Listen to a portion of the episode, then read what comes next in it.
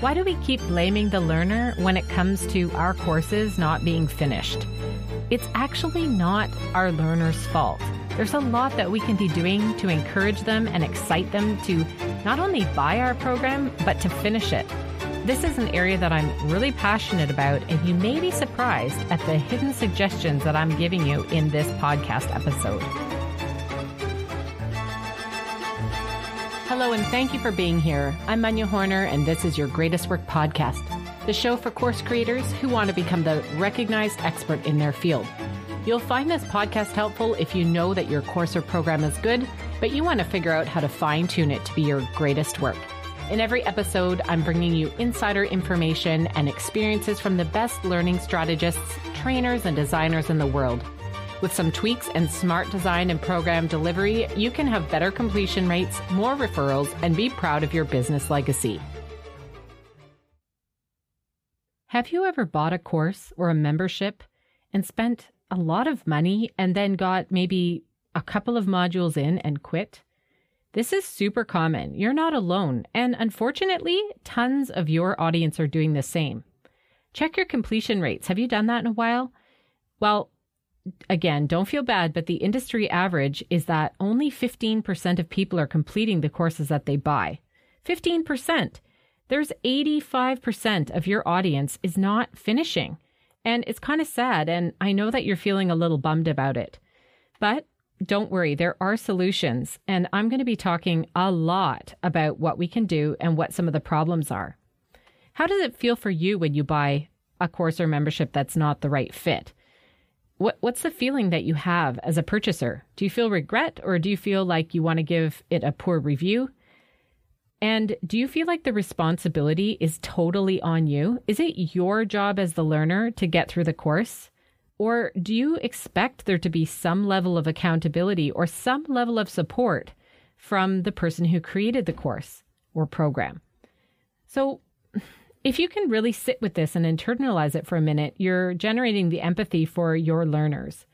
And there are a lot of reasons why people aren't completing. So let's talk about a few of those reasons. For one, most of the programs that we make are too long. This is very, very common. We get excited and we create a ton of content and it's too lofty. So one of the main reasons why is our course or program is too long. And there's a few suggestions that I'm going to have for you. One of them is to look at your program or your course or membership and see if you can chunk it into smaller um, bite-sized pieces. So maybe rather than sub- sending out this big long course or program that could take somebody 10 weeks to complete, you might think of helping people with successfully completing by breaking that into four smaller components. It's a lot easier and it boosts people's confidence if they can buy one thing, get through it, complete it, and then look, you know, eagerly towards your next pro- program. So often, yeah, we just include way too much. There's too much content in the course. And this is one of the most common reasons why people don't finish. It's like, I don't know if you have kids, but I've got three. And if I put this huge meal in front of them, usually they just look at it and they freak out. They're like, oh my goodness, I can't eat all that. So they just don't eat any of it. Whereas if I give them a couple of pieces of food on their plate, they gobble it up and then wonder why I gave them so little. So you can always do this. You can you can use this kind of psychology to help your audience consume the content in the right way. Another reason why people don't finish is they get stuck. They get stuck on the first hurdle and they have no way to get help often. And so naturally, we're designed to just move on to something that gives us less resistance. And the things that people get stuck on can be numerous. They can be technology hurdles, it can be something that's just a little bit too hard or it, or it pushes them, challenges them. They might just get stuck on something that is a skill they don't have. And if we don't do the research well enough on our user, we're not actually always 100% sure at what those mindset blocks or skill blocks might be for people that are going to get them stuck. And it's unfortunate, but as soon as it gets hard, often people move on to do something where they have less resistance. I think there's a lot that we can do to help our learners prepare for the resistance that that's inevitably going to occur. So I would challenge you to think about your program and look at what you can do to help your learners prepare for resistance. There's some incredible research and work done on this topic. And it is possible to think ahead about what some of the hardest things are going to be for your audience so that you can get ahead of that curve. I will, you know, I would challenge you to think about some examples and look for some of the pain points or some of the roadblocks or resistance areas in your program. You probably have some good examples of this. You might even be looking at your your course completion and finding where people are typically dropping off that could be a really good spot for you to take a look at your program and think, where could I maybe help learners prepare for this resistance up front? Maybe they have some homework to be done, and I can let them know right up in advance that they need to block off a certain number of hours in two weeks from time to, you know, complete some sort of task.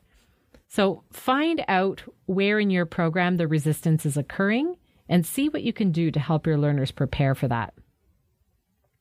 Another reason why people often don't do well with programs is the challenges of the program aren't being communicated up front.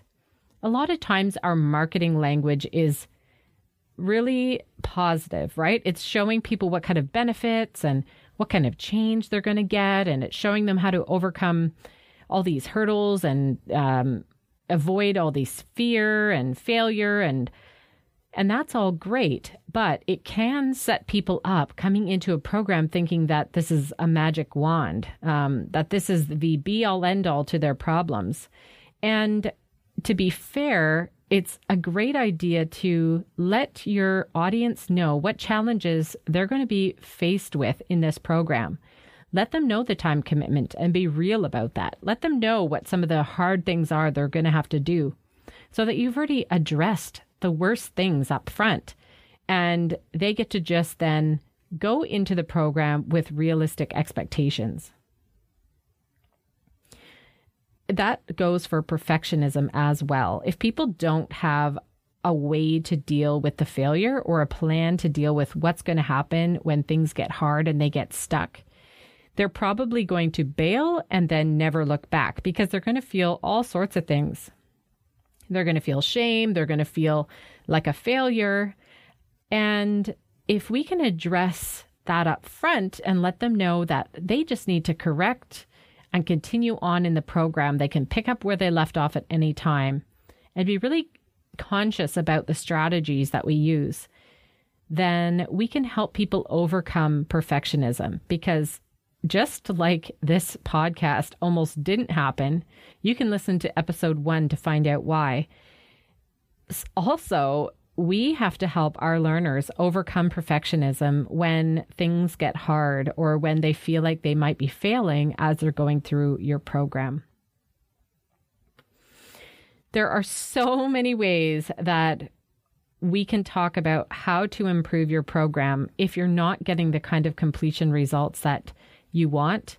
And I have a mastermind to help you analyze your program and find out where you might specifically be able to make changes. And I will be working directly with you to help you make improvements to your program. So check the link in the show notes and see if this might be a fit for you. Thank you so much for listening and have a great day.